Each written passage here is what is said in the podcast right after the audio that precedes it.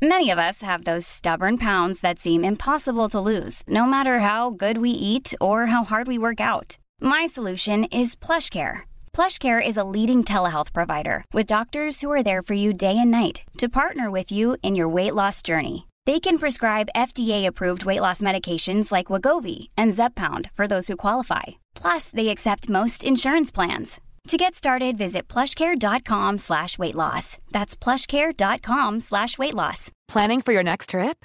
Elevate your travel style with Quince. Quince has all the jet-setting essentials you'll want for your next getaway, like European linen, premium luggage options, buttery soft Italian leather bags, and so much more. And is all priced at 50 to 80% less than similar brands.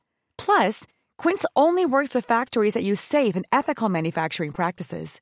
Pack your bags with high-quality essentials you'll be wearing for vacations to come with Quince. Go to quince.com slash pack for free shipping and 365-day returns.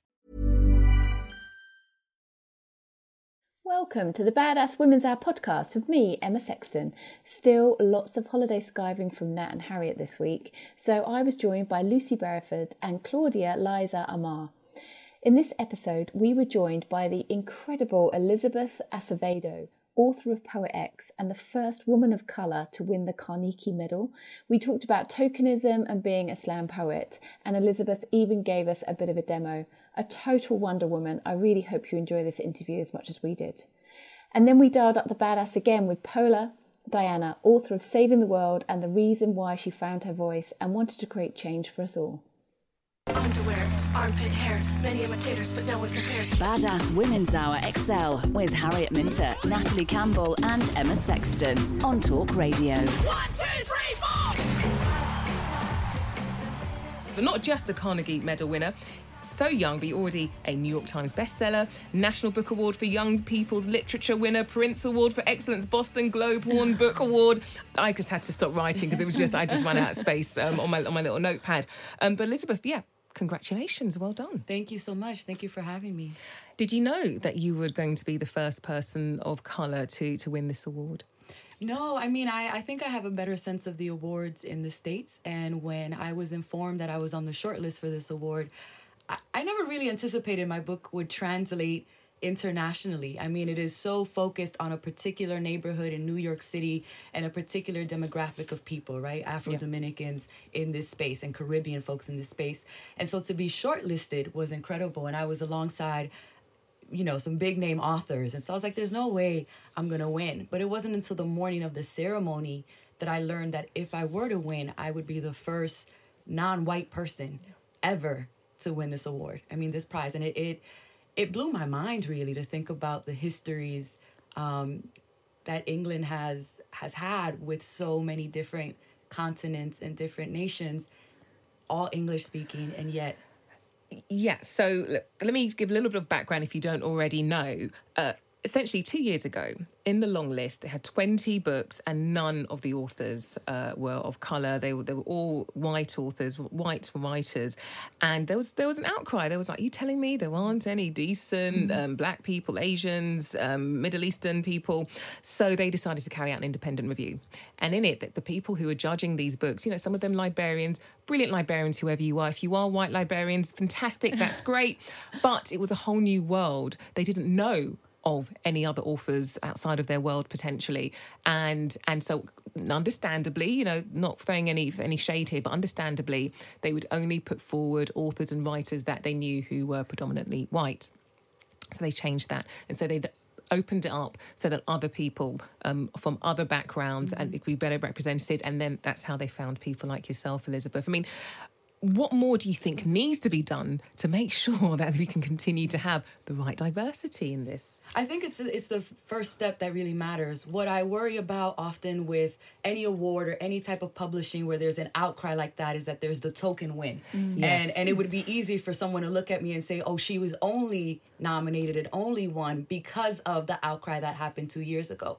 But when you look at the structural changes that were made, right? How do we look at the literature at the level of the line and talk about not all people speak syntactically the same. And it is okay to allow a piece of text into the canon that maybe doesn't you know, map the sentence in the same way you learned a sentence has to be mapped that includes other languages that talks about communities that maybe you're you're confused by or don't understand. And so i think that it's those structural changes in the criteria changed. Not just well we're going to put forth these five people and you pick the best one out of these five but once they realized that they had to change the structure we saw that there were a lot more nominations of folks of color right it wasn't just me who was on that long list or on that short list and i think it's about changing the systems Because what was uh, some of the background when I was reading my notes is that uh, one of your drivers to write was because you used to be a teacher, and Mm-hmm. what, did you have a student at school who was not seeing herself represented in the stories or did, couldn't Right. identify with the stories? You tell us a bit more about that and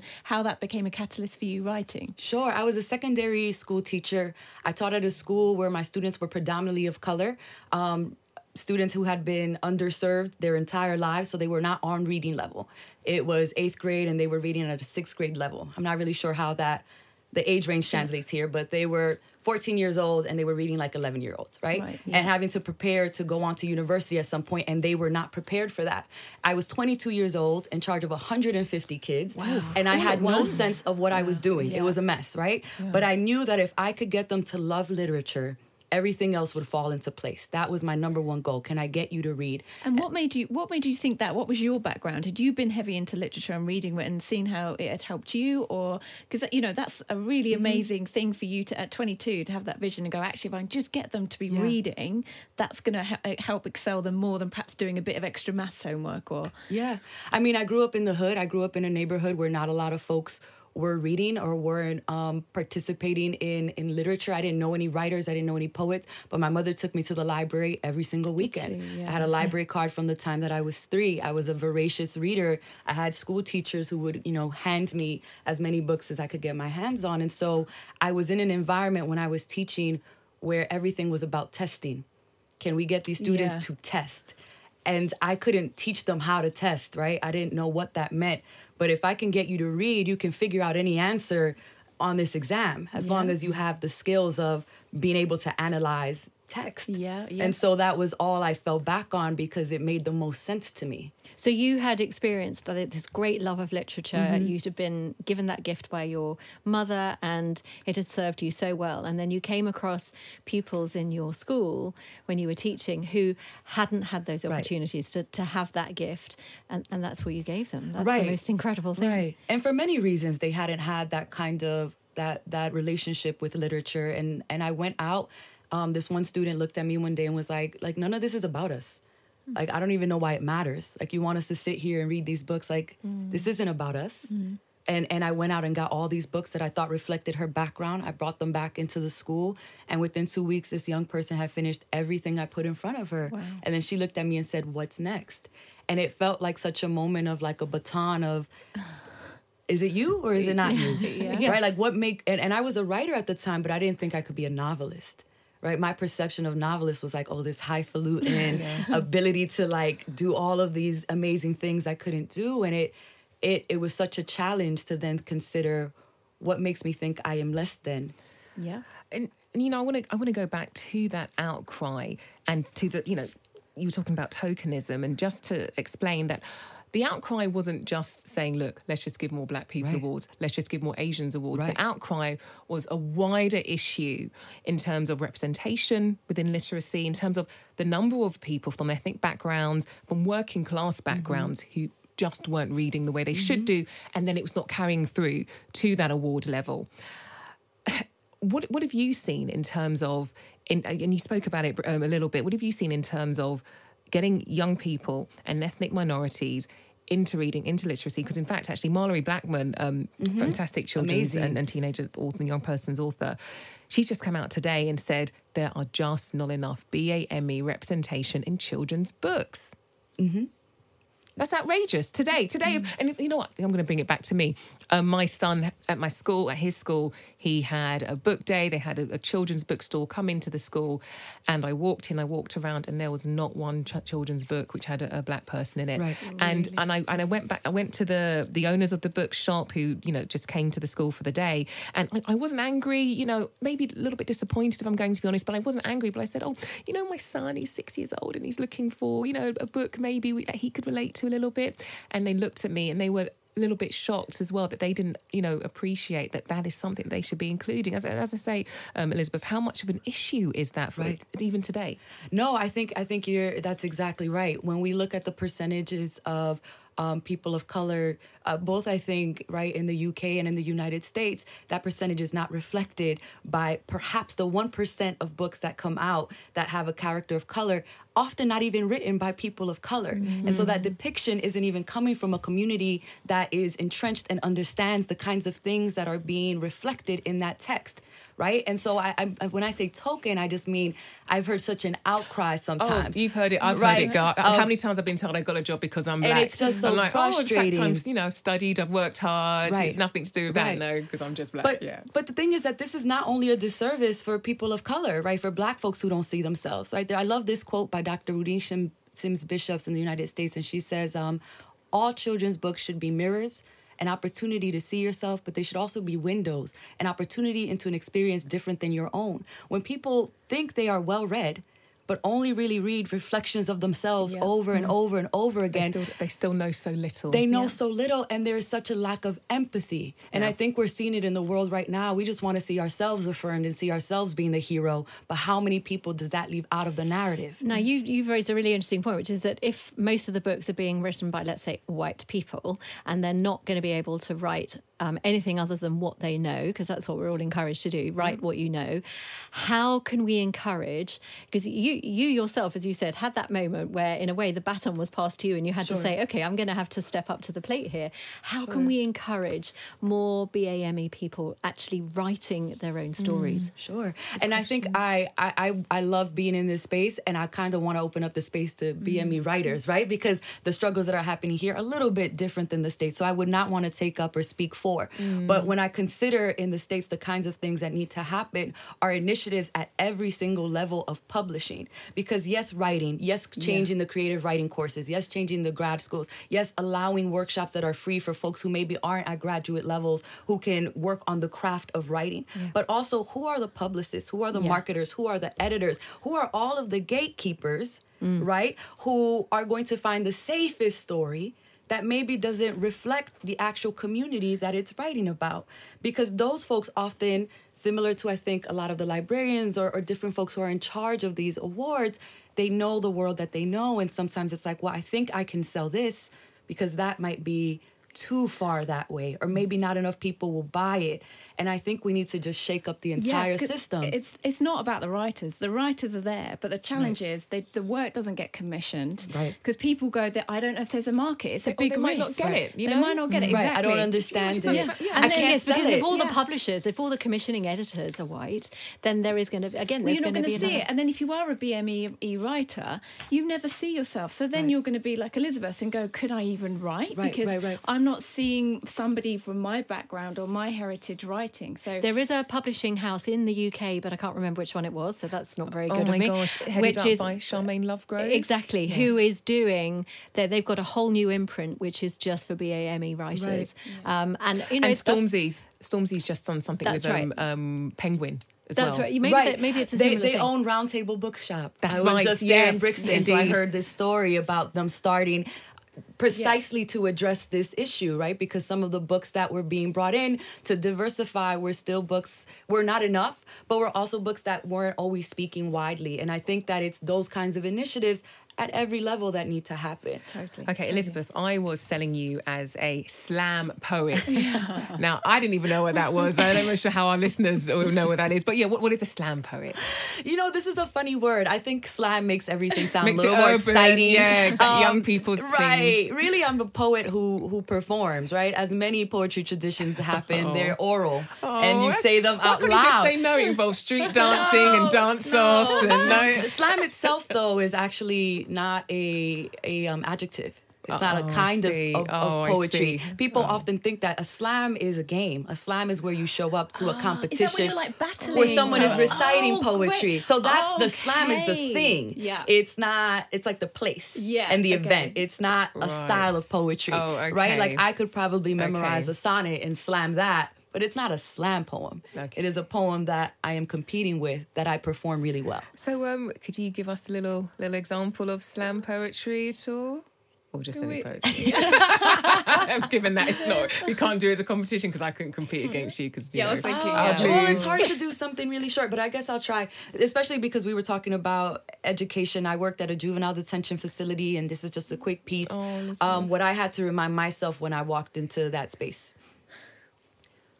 When the girl at the detention center asks you again, why we gotta write these damn poems anyway? Fold back the army knife of your tongue. This is not a place to create more bruises. Teaching creative writing is like convincing skin to graft itself after being wounded.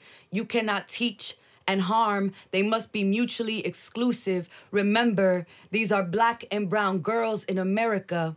There is hurt here, inherited or otherwise, and trauma is a tapeworm growing in the gut until it gets so big you have to reach into your throat and pull it out from between your smile. Remember, teaching is not community service. Remember, teaching is not an automatic pass to calling yourself an activist. Remember, you are not here to save lives. We are all just working on our own mosaic of aches. So remind her we are writing to remind ourselves we are still here and that we can still heal. Oh my goodness. Wow. The No slamming words. tonight. You won. Yeah. Yeah. yeah. I'm going to try and compete. Yeah, I'm I was, gonna I was try. going to speak, but, but I don't think I will. then. Oh, done, Lucy. Next time, yeah. Next time, definitely. Mm. Elizabeth, thank you so much for joining us. What you have achieved, I tell you, what, I'm feeling mildly inadequate right now. Uh, but keep shining, keep rocking. I thank you again. you, Thanks all. for Thank joining you so us. much. Badass Women's Hour XL on Talk Radio. She'll get you talking. Right now, I would love to welcome our next guest, Paola Diana. Now, she is author of Saving the World 21st Century Factor for Change, and she's describing it as an international call for gender equality. Now, she is charting feminism, gender equality throughout the centuries to the modern day. So, um, and she joins me now. Paola, thanks so much for for joining us tonight. Thank you for having me. So, where are we? where are we in feminism where are today? How are we doing? Yeah, why did why did you feel you needed to write the book? Because surely we're there. So, yeah, saying. in our dreams. Nine we are could already change their maternity policies. Woohoo! Yay! Finally. Oh my god! Yeah. No, seriously, we have to keep fighting, girls. This is this is where But we are I'm now. tired. we have to be exactly. I- rebels. outside, yeah. I know, I know, I know, I know, I know. It's tiring, but seriously, we have to keep fighting. This is the only way because they will never give us the power if we don't do everything to get it. Think about the suffragettes. You know, they had to really, so really fight It's very hard. So sad when you read we couldn't even vote. You know, like it- they it had was like children n- yeah. taken away for daring to want to vote. Exactly. Oh, And in other countries, uh, uh, you know, because, because in the UK we are uh, almost lucky. In other countries, uh, they can divorce you with three words, and they can take away all your properties, uh, all your money, and everything. I mean, women this seriously need. Uh, I mean, need help in the sense that we need to have equal rights and equal opportunities, not only in our country but everywhere in the world. So this is also a topic uh, uh, that for me is very important uh, in my book, and I talk about this a lot. So we are all sisters, and we need to be united. We, we can't be happy if we reach certain, you know, rights here in our country, and we can't close our eyes because all around the world. It's not the same. So we have to save the whole, you know, Jenner. And then all these women, they will save men. They will save the, the, the world, seriously. A- As the Dalai Lama said, you know, the world will be saved by the Western woman. I mean, I think it was right. Of course, not only the Western woman, I think from all women, women, you know, but mm. we really have more compassion, more empathy, you know. So we really care and we are also against war if you think about you know we nurture you know our children we don't want to see them you know going to die for stupid powerful you know uh, issues we That's really, a man thing, isn't it? yeah yeah it's usually uh, if you look about history and uh, i have this background i love history it's my favorite subject Hang on. Boadicea, she liked war, didn't she? Boadicea, Joan of Arc. Yeah, so I don't. Yeah, But, I mean, yeah, in but general. they're compared to men. single women, you But know. compared I'm, to I'm, men, to- I'm yeah. talking about a critical Generally, mass. yes, That, yeah. That's the most important Well, thing, you know. Elizabeth Not likes only one too. woman, like you know, that is. Thatcher. Unfortunately, she wasn't a feminist. She was a great woman, but she, uh, I mean, depending, of course, of your political, uh, you know, side. But uh, she didn't help other women to raise.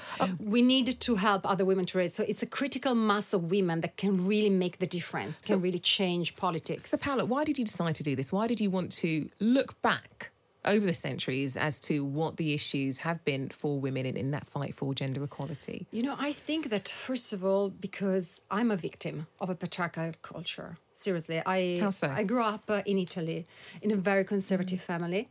Uh, my father was uh, a very um, respectable man, um, a great Catholic, going to church every week, but he was violent inside the house, and no one knew. To your mom, to, the- to you? Uh, to yeah, to me, to me, to me, especially my mom. And we were scared of him. So we were really terrified. We were doing whatever he wanted, you know, in order not to see him doing what he was doing. And so I grew up seeing this. And then uh, when I was 12, I, I discovered that other fathers of my friends, they were the same. And I thought these families were perfect from the outside. Mm-hmm. These men, they looked fantastic, like my father. You know, people they still don't believe when I talk about that. My brother, he doesn't even talk to me anymore because he's is uh, upset with me because I'm talking about your to the media and journalists about this. So it's you know That's the, interesting because would, would he have been somebody who would feel the brunt of your of your dad as well? No, he was uh, he was in love with my father. You know, now we're grown up. Of course, when when I then I became you know uh, older, I, um, I stopped because he was scared about me talking to other people and ruining his reputation. So that's why I actually support the Me Too movement very much because it's all about transparency. I still remember when I was uh, 14 and I said to my father, if you don't stop, I will call this uh, telephone azzurro. It's the blue telephone in Italy. And I will ruin your reputation. Everyone will know what you do. And he stopped. He stopped. I mean, not the psychological by violence. saying that? Yeah. He was really scared about ruining his reputation. You know, he was a famous doctor, professor, I mean, well educated. So you can't even say, you know, he wasn't. Uh, So that was uh, your first experience, really, of, of kind of owning your voice, And you were 14. and seeing a change. Yeah. that actually you you speaking up can actually bring about change. Yeah. That must have been amazing. Yeah, exactly. And, And therefore, your book do you, is your book a call to arms to other people to do that. Yeah, yeah, yeah. And because then, you know, growing up, also I came into politics in Italy for five years. I worked for the former prime minister and uh, behind the scenes. So I was uh, in charge of the think tank and then Which prime minister? Uh, Romano Prodi. I was just checking. yeah, yeah. Yes, don't worry, indeed. not Berlusconi. Indeed, Bunga bunga. Continue, sorry. and uh, and even there I, I saw the boys club you know the way they support each other and the way they discriminate women not because all of them they're bad or misogynistic not not about that but they- they, they- just don't care They don't just care, and you, you know they're comfortable with people. They know, and you know, men get men. You know, Yeah. women get Yeah. women, men Yeah. get men, and so that can happen. But it doesn't mean you still shouldn't try. Obviously, I think it's more that they just haven't had it pointed out to them. And I think mm. men, I think boys are being raised slightly differently now because, as you say, that not just the Me Too movement, but all the conversations in the last 10 years, I think means that we're talking to our boys, our young boys, in a very different way. We're talking about respect for women. Mm.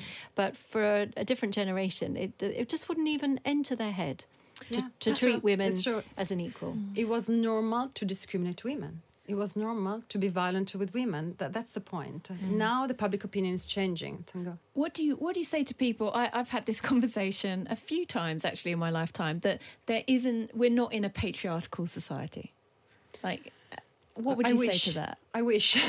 I wish it's my dream. It's like when they say to me, "Oh, women, they don't need uh, affirmative action, so they don't need quote." You know, but but I- a quota system. But I said, you know, if we were in a in utopia, you know, with the meritocracy everywhere, of course we don't need we would need need anything because we can get there. You know, we are we are brave, we are intelligent, we are smart, but we are not living in such a society. Unfortunately, the patriarchal system and the cu- patriarchal culture is still very strong in many parts of the society, and it has uh, also a lot to do with religion. That's why I'm talking about religion in my book a lot. Yeah, tell us tell us about that because you you say that there's there's a lot that comes from religion. What did you what have you learned from doing the book? First of all, if you think about the genre of uh, God, you know, in the, all the monotheistic religions, all of them, all of them, they have a male God. I mean, isn't it weird? Yeah. Come on. all of them. They, they can be different in many other, they can hate each other, you know, people believe in it, but they have this thing, thing in common. gosh, I never thought So- about it that way. the, the fact is that historians and sociologists of course they know that religions they reflect the society of a certain era So these monotheistic religions they reflect uh, these uh, you know societies. Uh, th- they came you know to, with the agricultural system. They started you know this uh, th- th- these clans. They started building towns and cities, and so they needed to control families and women more because they had to control uh, children. They need to know who were their children, you know, because of course we, we are mothers. we only mater cer- certa est, you know, so only the the mother is certain. And so this is something unique and, and in all the religions, monotheistic religions, control. So this is the fil rouge. You know, if you think about that, they all want to control women's bodies and our sexuality, of course. And they tried to put us inside the house, to lock us inside and keep the power and politics and money only for men. Yeah, I heard this because they don't. They didn't want to. The men didn't want to contribute to paying for or or, or nurturing other children that weren't their own. wasn't Yeah. it? yeah, Yeah, yeah. Well, yeah. gosh, we are just scratching the surface, aren't we, ladies? Um, but don't worry, Paola Diana is staying with us, and she's going to be talking a little bit more about why men, dads, should get on board and become feminists. Going to be talking to her after the break. The Fempire strikes back. Badass Women's Hour XL on Talk Radio.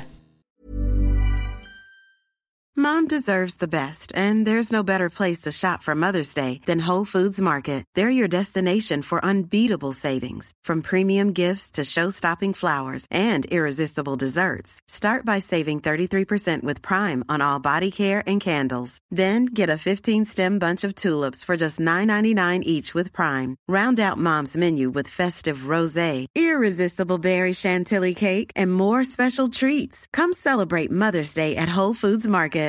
Want flexibility? Take yoga. Want flexibility with your health insurance? Check out United Healthcare Insurance Plans. Underwritten by Golden Rule Insurance Company, they offer flexible, budget friendly medical, dental, and vision coverage that may be right for you. More at uh1.com. There's never been a faster or easier way to start your weight loss journey than with PlushCare.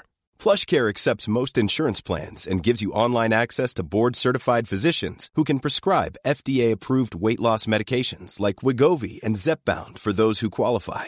Take charge of your health and speak with a board-certified physician about a weight loss plan that's right for you. Get started today at plushcare.com slash weight loss. That's plushcare.com slash weight loss. plushcare.com slash weight loss.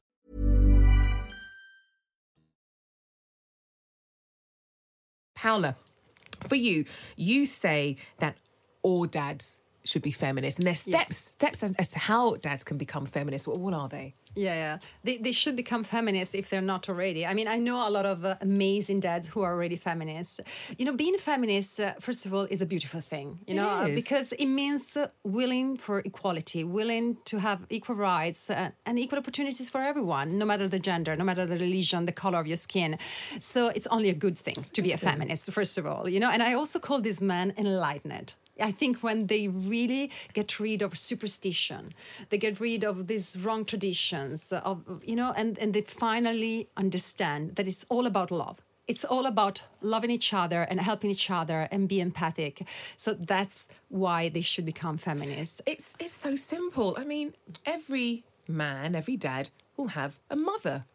How would you want your mum to be treated if she went out, if she was um, abused, discriminated at work, sexually assaulted, just just just in their daily life? Would you want that if a man who has a daughter, who, have, who has um, children, daughters? How would they want their kids to, to be treated? Yeah, but sometimes, uh, sometimes I do like think no, but sometimes I do think there's there's a lot.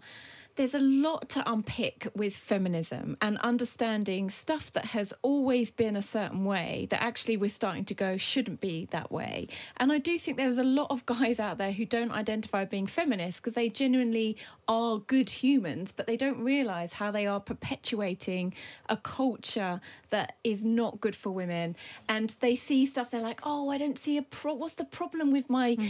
with, you know, with those gender specific t shirts? And like, there is, there is lots to kind of educate and, and know. And I There's do also a lot of fear. there's a lot of fear, and I think most Yeah. people generally think they're good people. So if you if you the the immediate uh, you know response from men is defensiveness because I think a lot of them think they are doing good, but they are probably perpetuating the things that are holding women back because sometimes people just can't see it. Well, there was some amazing research recently that showed that if a man has a wife who is at home, they are three times more likely to not promote women in their Right, firm. right. That Oh their God, their that's own so true. corrective bias Yeah. is just making, but but they but they love their wives and they want their companies to do really well. So Yeah. they're, they're not trying to be d- deliberately difficult. It's just they don't see it. yeah so is it- that what it's you also, see? yeah I, I, I totally understand but I, that's why we need to be empowered women ourselves first of all you know we need to be financially independent we need to find our voice and we need to speak up so if a man has this kind of woman in the house for sure he will uh, understand why it's important to be a feminist and i'm sure he will want his daughters to become you know feminists as well and to live in a world where they're not discriminated where Where do you stand on things like quotas? Because we've got quite a big initiative here in this country. It's called the Thirty Percent Club, where we're really get hoping. In fact, it's, it's on succeeded having um, more than thirty percent women on boards of, of FTSE 100 companies. yeah uh, Um, but then the, the downside of that is people say, oh, well, you've only got that job because you're a woman, and they wanted to tick that quota box. Oh my God! then- I, and it brings I campaigned in Italy as for the passing of this law, and we we succeeded. I'm totally uh, pro quotas, I and I so tell you why. I tell you why because we need affirmative actions. We need affirmative actions because there are many studies uh, that uh, shows you that until a minority, we're not a minority, but in this case, uh, um, I mean, in politics, we are a minority because we are not represented. We, uh, until a minority is not represented. Um, at least uh, at 30% alone by itself they can't make it. They can't break the ceiling. So affirmative actions like quotas they should be temporary not permanent. Usually you do for 10 years and then you review this this uh, you know uh, the results and then eventually you do for other 10 years. Until you get to that point the changing point is 30% when you will have 30% women inside the parliament and we hope feminists they will create a change, system yeah. and they will start helping and elevating themselves and choosing themselves and nominating other women. It's fascinating. So definitely we should all be uh, pro affirmative uh, Out, out, of, actions and quotas. Out of everything you have seen, you've researched, what are the fundamental changes? all of the fundamental issues, even that you would say women today are facing in terms of gender equality? in my opinion, uh, it's a very complex, uh, um, situation and problem. So it's not only one. We need to uh, s- to change the structure. So we need to change uh, and find the equal pay as an example. We need to, have a thirty percent minimum representative uh, in politics because politics is very important. We need to have uh, um, equal rights. So I mean laws that really protect us. We need to have a new system that uh, help uh, women against domestic violence. And in my opinion, is an emergency, a mm-hmm. social emergency, and women again they are the majority of the victims. So it's all connected. You can help women in only one side, you know, because if not, you won't break this cycle. It's a vicious cycle. Mm-hmm. So it's all together. And of course, talking about these topics, these issues like you're doing here in this amazing show, it's really important. Seriously, you are making the difference because people, the more they will start listening mm-hmm. about this, they will start, you know, questioning about the reality. And many times, unfortunately, people they only see ar- what's happening around them, you know. And if they're happy, and the two or three women they know they're happy, the neighborhood they're happy, they think that they live in a happy place, you know, like Alice in Wonderland. Everyone is happy and women are happy and they have equal rights. But it's not true. Unfortunately, you have to talk about data. You have to talk about researches. You have to go through history, sociology. uh, You have to listen to other people who maybe know more than you or victims who went through, you know, horrible situations. So you can really become more empathetic and really feel, you know, the, the, the suffering. Anybody, anybody listening now, um, hearing us talking about quotas, what would you say to them to say to to dispel any anger? You know, people will say, you know, understandably. This isn't about quotas. This is about the right person getting the job. yeah, you know, old the, chestnut. the, that old chestnut. But there are going to be many men and women, even listening, saying, "No, you. This is really bad. This is not the right way to do it. It's, it's through hard work, the right person for the job." What would you say to those listeners? Okay, so first of all, I will have a very big laugh with them.